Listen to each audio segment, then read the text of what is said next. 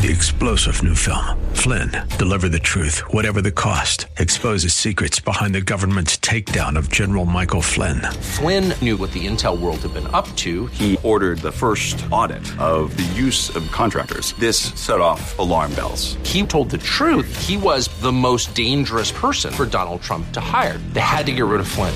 Flynn, deliver the truth, whatever the cost. Available now. Watch it today. Go to salemnow.com. Salemnow.com. Pastor Keith Crosby of Hillside Church. To die for our sin and with his resurrection to show us the way to eternal life. In Romans, we read, For the creation was subjected to futility. That's a synonymous, it's a synonym for chaos. But the creation itself will be set free from its bondage to corruption, chaos, and obtain the freedom of the glory of the children of God. What's that mean? God in Christ will heal us spiritually in this life and eternally in the life to come, and He will set all things right. I can see the promised land, though there's pain within the plan. There is victory in the end. Your love is my battle cry, the answer for all my life. Every giant will fall, the mountains will move, every chain of the past you've broken into. All the fear of the lies, we're singing the truth that nothing is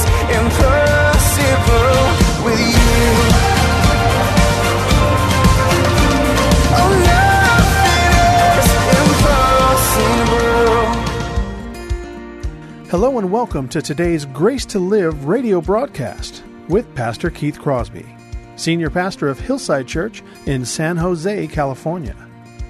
We are so blessed that you've chosen to spend time with us today on the program, and we're so glad to have you back. And as always, we would encourage you to follow along with us in your Bibles or on your devices if you can. On today's edition of Grace to Live, we're continuing with Pastor Keith's series 10 Rules for Life An Antidote to Chaos from the Old Testament book of Exodus. So if you have your Bibles, please turn with us today to the book of Exodus, chapter 20. Now, here's Pastor Keith with today's study. Today, we actually are going to end our series on the Ten Commandments. And it, as you know, we've called the series The Ten Rules for Life Antidotes for Chaos. And as you think about this, this is going to. You, the, wrapping up a series is always kind of an intimidating thing for a pastor because there's so much you wanted to say. The temptation is to jam it all into the last uh, message there to make sure you cover all your bases. And that's just what I'm going to try to do today. So, I hope you brought your lunch pail. We're going to be here for a while, and just know that. But before we get started with the sermon, let me just pray for us. Father, we thank you for this day. We thank you for the chance to worship together as a church family. And Father, we thank you for the Ten Commandments, these ten rules for life, these antidotes for chaos, which keep us on track as we think eternally, as we live in light of the love that you showed us through our salvation's Christ. So we commit this time to you, Father. We pray this in Jesus. Amen. All right, so here we are back to our discussion on 10 rules for life, antidote for chaos, in the form of our series on the Ten Commandments. And when I think of the Ten Commandments, I'm reminded that our society as a whole, really and regrettably, both inside and outside the church, looks at the Ten Commandments in sort of a sophomoric way, in sort of a very uh, basic, almost shallow, almost cursory way. And that's too bad because these Ten Commandments truly are, these Ten protections truly are antidotes for chaos. They protect us from going off the rail in our thinking and in our living as we have this quick start guide that God has given us, which really summarizes the way to where to approach Him and the people around us. We live in a society that more and more, and particularly with the way everything sort of stacks up educationally, culturally, and media wise, moves away from truth and fact and really gets into feelings. And the problem with feelings are is that they are subjective and they change like the weather. They come and go like the tides. Feelings, as we know, uh, can be dece- de- deceiving. They can deceive us if they are not tethered to absolute truth or reality. Jeremiah warned us that the heart is deceitfully wicked. Who can understand it? Who can understand how it thinks and the way it lives? And so, God, wanting to protect us, has given us, through the people of Israel and through God's Word, the Bible, these 10 rules for life. And the fact of the matter is, they're not here to cramp our style and to restrict our free will or anything like that. They are here to protect us. I remember when I was a young child, before we became really fancy with all of our warnings on the medicine bottles, you used to just see a skull and crossbones. And when I worked at my father's drugstore and I saw skull and crossbones, I knew not to touch. Well, the Ten Commandments, if you will, for those of us who remember those days, are like the skull and crossbones of behaviors. There are things we should not do. We should not have other gods before our God. We should not have other gods at all. We shouldn't have any substitutes. We shouldn't steal. We shouldn't do all these bad things because they only lead to harm. They are, if you will, metaphorically, though, they are protections, and they protect us against, here's that word again, chaos. And just what is chaos? Well, I looked it up in the Oxford American Dictionary, and here's the definition complete disorder and confusion.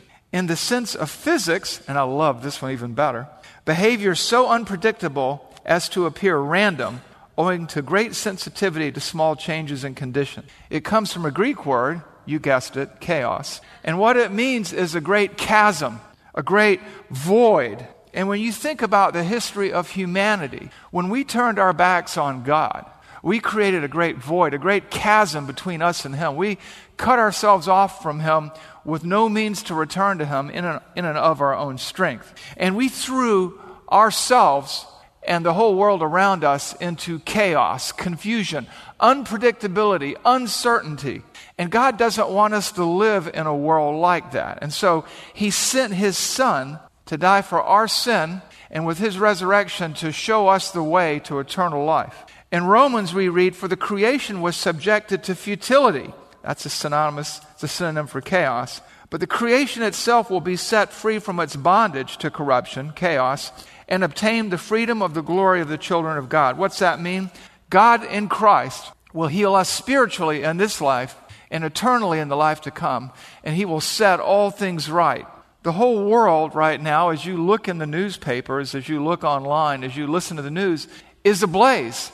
It's on fire. Everything is chaos. Sin, chaos, and death, Romans 5 tells us, entered the world through the actions of, of the human race. And God raised up a people to be channels to restore us to Himself that was Israel. They were to be a kingdom of priests to point people to God. They failed, and the church has stepped in for a season as that channel. And through them, and through God's word, and even through us today, we have these Ten Commandments, these antidotes for chaos to keep us on track, to keep us from going off the rails. This quick start guide to summarize how we should treat God and how we should treat one another. And when we reject those, those 10 rules for life, chaos ensues. Now, you may remember at the beginning of the series, we combined the first two commands, right? Make God the priority and accept no substitutes. In this message, we're going to combine the last two commands, and that is respect the truth and practice contentment. And why is that? Well, in biblical literature, there's something called, you, you can forget this as soon as I say it, an inclusio. It's a bracketing with two big ideas with it's like a big sandwich or like two bookends and there's all this meat in between but these two central ideas define the whole discourse and in the 10 commandments if god isn't your priority you will accept substitutes and if truth isn't important you will go off the rails and you will do bad things like coveting or being envious or desiring things that you have no right to and so today we're going to cover those last two commandments because they really are kind of connected to one another. They are uh, sort of like conjoined twins. Everything here is inseparable. When you move through the Ten Commandments, these ten rules for life, the last commandment is the only one that deals with the internal. Everything else is don't do this, don't do this, don't do that. And the other one is all about the heart. And if your heart isn't right, you'll violate everything that comes before. Truth will be unimportant. God will be unimportant. You'll substitute every passion you have for God. And uh, we see this in our own culture today. We see this in the culture of, in the world around us. It, it's, it, it's a shame. I want to give you an account, an example of a situation and a circumstance where the desire for power, or the thirst, or the lust, or the jealousy against an individual and what he, in the minds of these people, represented, enable them to violate every law, every rule of due process, and to play fast and loose with the truth, to violate these last two commands. And so we come to today's passage, which is Exodus 20, 16 and 17, and it says this You shall not bear false witness against your neighbor. You shall not covet your neighbor's house. You shall not covet your neighbor's wife, or his male servant, or his female servant, or his ox, or his donkey, or anything that is your neighbor. You see, when you come down to the Ten Commandments and land on these two, these two are fundamental to successfully striving to observe the previous eight. Because in the end, you will become an idolater as you want what other people have and resent the fact that they have it and will say or do anything to deprive them of it. You will not respect the truth and you will not be content. So, what I want to do today is to sort of give us a litmus test by which we can check our hearts to see if we are still in the confines of the faith, living faithfully for God. Today, I want to give you two steps that you can take to assess your heart and mind so that you can hold fast to what is true and so that you can practice contentment as a Christian in this fallen, confounding, frustrating, and very corrupted and broken world. Today, I want to give you two steps to a heart check, to a spiritual MRI, so that you can inoculate yourself, so that you can vaccinate yourself from adopting the mindset of the prevailing culture so that you can stand out rather than blend in, so that you can so let your light shine before this world that they see your good works and your difference and glorify your Father who is in heaven, so that you can be one, bring one, and build one. And the first step is this, and it's simple and it sounds trite, but it's not. Respect the truth. Respect the truth. Love truth. Honor truth. Don't say things about people, places, or things that aren't true, no matter how unworthy you think they are or how worthy you think the lie is. You shall not bear false witness against your neighbor. It's not optional, it's a command. Now, this verse isn't merely about lying, it goes beyond that. It goes beyond lying. This verse actually is more of a, of a legal context, which you obviously picked up from our opening illustration. This rule for life is an antidote for chaos but it is more about, it's more than about lying because sometimes, even though we lie about this, but sometimes we lie by accident. We speak or answer without knowing all the facts. We speak too quickly. We answer too quickly. We repeat something that somebody we trusted told us was true. We misunderstand and legitimately misspeak. We don't speak with precision. That is not the same as bearing false witness. It's unfortunate. It is sin. But it's not the same because bearing false witness is loaded and infected and infested and saturated with malice. It's a willful, deceitful, intentional act aimed at harm. Bearing false witness goes beyond lying. There's intent, there's malice, there's, of course, the outright lie, and people willingly say what isn't true. And a lot of times they deceive themselves. I remember somebody said, Well, I was talking about the need to be truthful, even in this age. And somebody said to me, Well, so, so let's say, let's say uh, Adolf Hitler is running for president and uh, you find out that he's elected that he's going to cause World War II. Would you lie to keep him out of office? No, I wouldn't. Because I'm commanded not to bear false witness. It's never wrong. It's never right. Forgive me. It's never right to do wrong to accomplish right. The ends never, never justify the means. And too often within the church and within our culture, we think just the opposite. That's what happened to Jesus, right? They said, you know, if people keep following him, in John's gospel it says this, if people keep following him, we're going to lose our place in our nation.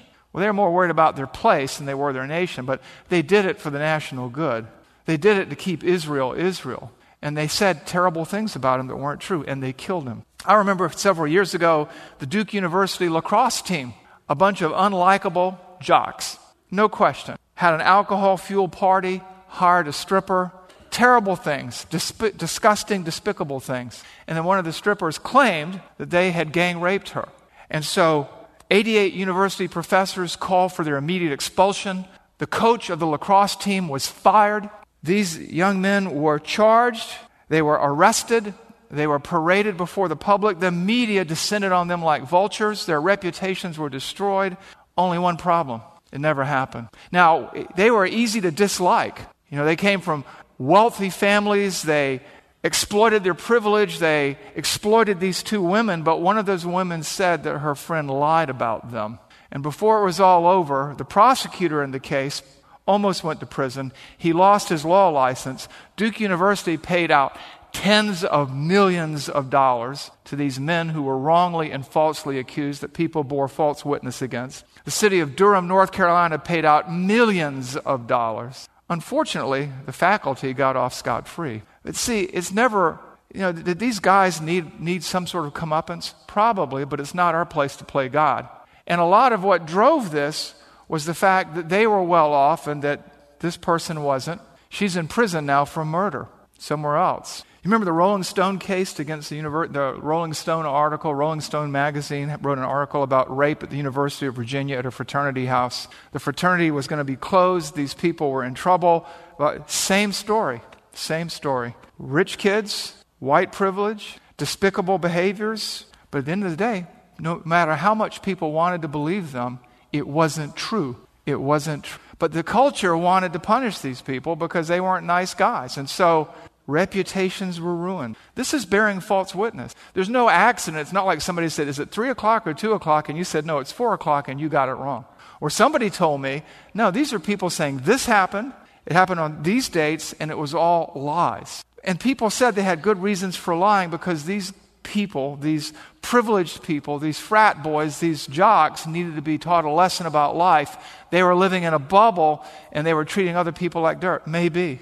But nothing justified what happened. I remember reading a newspaper about a college professor who accused uh, Brett Kavanaugh of all these things. And it turned out when they put her under oath that she said she lied. She hated Donald Trump. She thought Kavanaugh was going to get off with a bunch of things. Her name is uh, Judy Munro Leighton at a university in Kentucky, and she wanted to help the other accused pin this guy down. So she fabricated her story. She never even met the man. Let me ask you a question. In what world is that acceptable? But people said she needed to be believed. You know what? Bearing false witness costs us credibility. Condoning it compromises our witness. And in the end, the people who other people were trying to help by bearing false witness lose their credibility and are harmed. It weakens the case of others with legitimate claims. It makes justice more difficult. Winking at it dishonors God. Condoning it destroys your integrity and your witness. And bearing false witness is worse because the Bible prohibits. In fact, the Bible punishes it severely, up to capital punishment. Bearing false witness in Exodus 20:16 applies generally, excuse me, specifically to court cases and generally to lying. And the Bible understands, because God understands, that sometimes bad people do bad things and we think they're going to get away with it.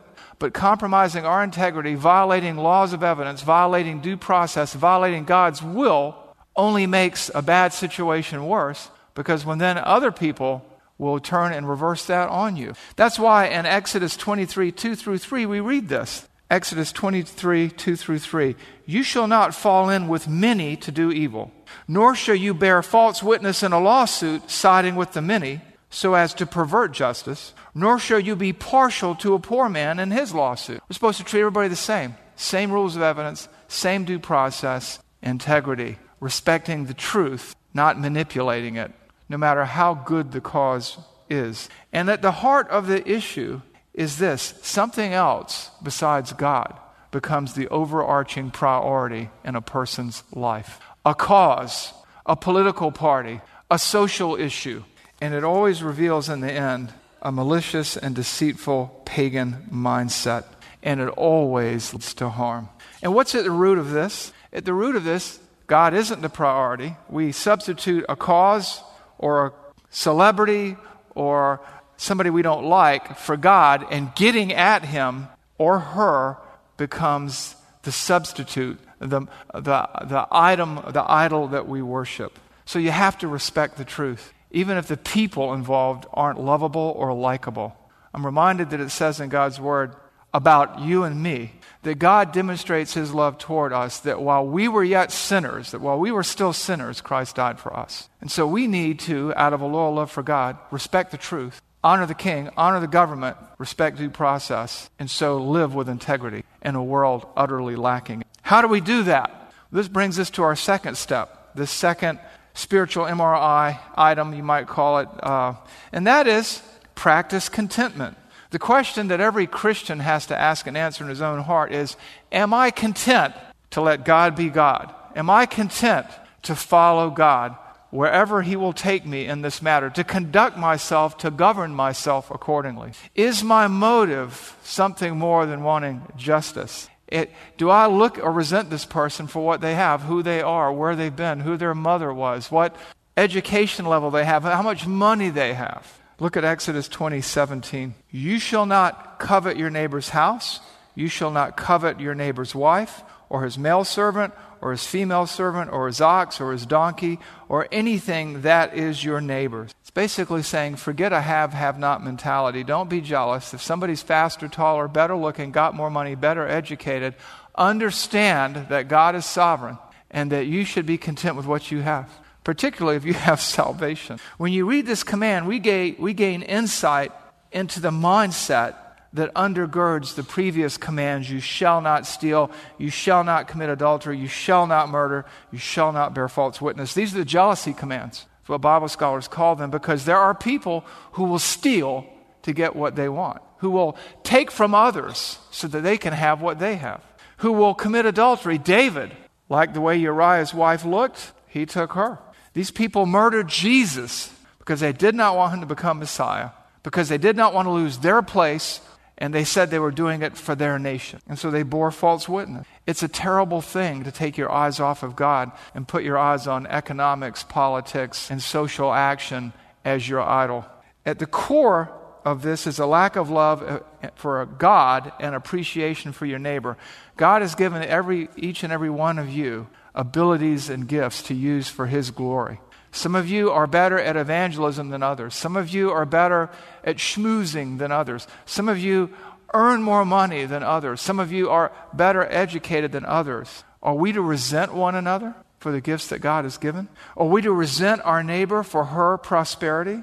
Are we to envy him for his educational level? Are we to look down or up to him because of his race or their achievement? When we do that, we take our eyes off of God. He is no longer the priority. And we make compromises in the name of good, and we make selfish compromises that turn the world upside down. There was a time in, edu- in the educational realm where they taught critical thinking. It's been replaced by something called critical theory and intersectionality. And what that is, is an idea that everybody is oppressing somebody. And so, depending on how oppressed you are, that gives you the right to penalize the person who you think is oppressing you. But the fact of the matter is, not everybody is oppressing somebody to get what they want. Some people inherit it, some people get genetics. And if somebody is a better runner or a better athlete or a better scholar, it doesn't mean they've done something wicked to get there and deserve their comeuppance. That is satanic. And when we think that way, it only leads to harm. It goes back to James 4 1 through 3. What causes quarrels and, and what causes fights among you? Is it not this? Your passions are at war within you. You desire and do not have, so you murder. You covet and cannot obtain, so you fight and quarrel. You do not have because you do not ask, and you ask and do not receive because you ask for the wrong motives to spend it on your passion. Quarrels, fights, and murder. You shall not murder. Exodus 20:13. Stealing spouses. You commit adultery. You shall not commit adultery. Exodus 20:14. Stealing property, taking from the rich and giving to the poor. Like Robin Hood, you shall not steal. Exodus. Wrong desires and a lack of contentment that drives you to do whatever is necessary to knock this guy down a peg. You shall not bear false witness your neighbor. Exodus. You shall not covet. When I look at all the slaughter in, the, in world history, it was always based on coveting.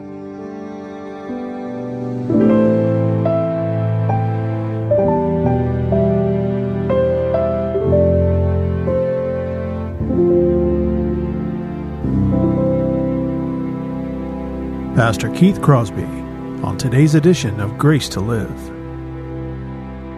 We are so blessed that you've chosen to spend time with us today studying God's Word. If you'd like more information on Pastor Keith or Hillside Church, here's how you can connect with us. Our mailing address is 545 Hillsdale Avenue in San Jose, California, 95136. The church office telephone line is area code 408 269 4782. And you can connect with us on our website, which is gracetoliveradio.org. There you can check out archived messages of past sermons and also listen to Pastor Keith's weekly blog. And please remember that the Grace to Live radio program is a listener supported ministry outreach of Hillside Church if you'd like to partner with us financially. Again, all of these things are available to you on our website, gracetoliveradio.org. Also, like to remind you that Pastor Keith and the staff here at Hillside always look forward to hearing from you. So if you'd like to drop us a note, you can email us here at keith at hillside.org and also at jono at hillside.org. That's J O N O at hillside.org. Well, we hope that you'll join us again next time for Grace to Live. But until then, I'm your host, Kevin Reeves, and on behalf of Pastor Keith and everyone here at Hillside Church, it is our prayer that the Lord will richly bless you. And thanks for listening.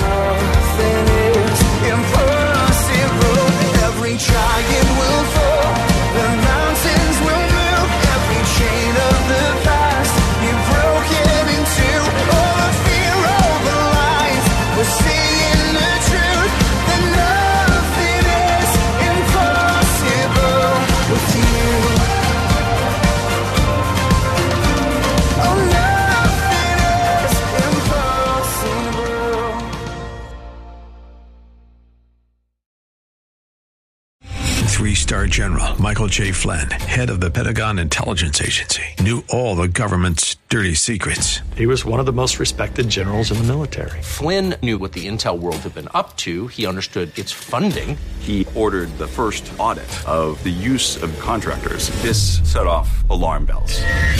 The explosive new documentary, Flynn, Deliver the Truth, Whatever the Cost, uncovers the facts behind this scandal. Flynn told the truth. He was the most dangerous person for Donald Trump to hire. I find out the worst enemy that I'm going to face in my life is right here in America. They took my assessment and they wanted me to change it. And I was like, I'm not changing it. They had to get rid of Flynn.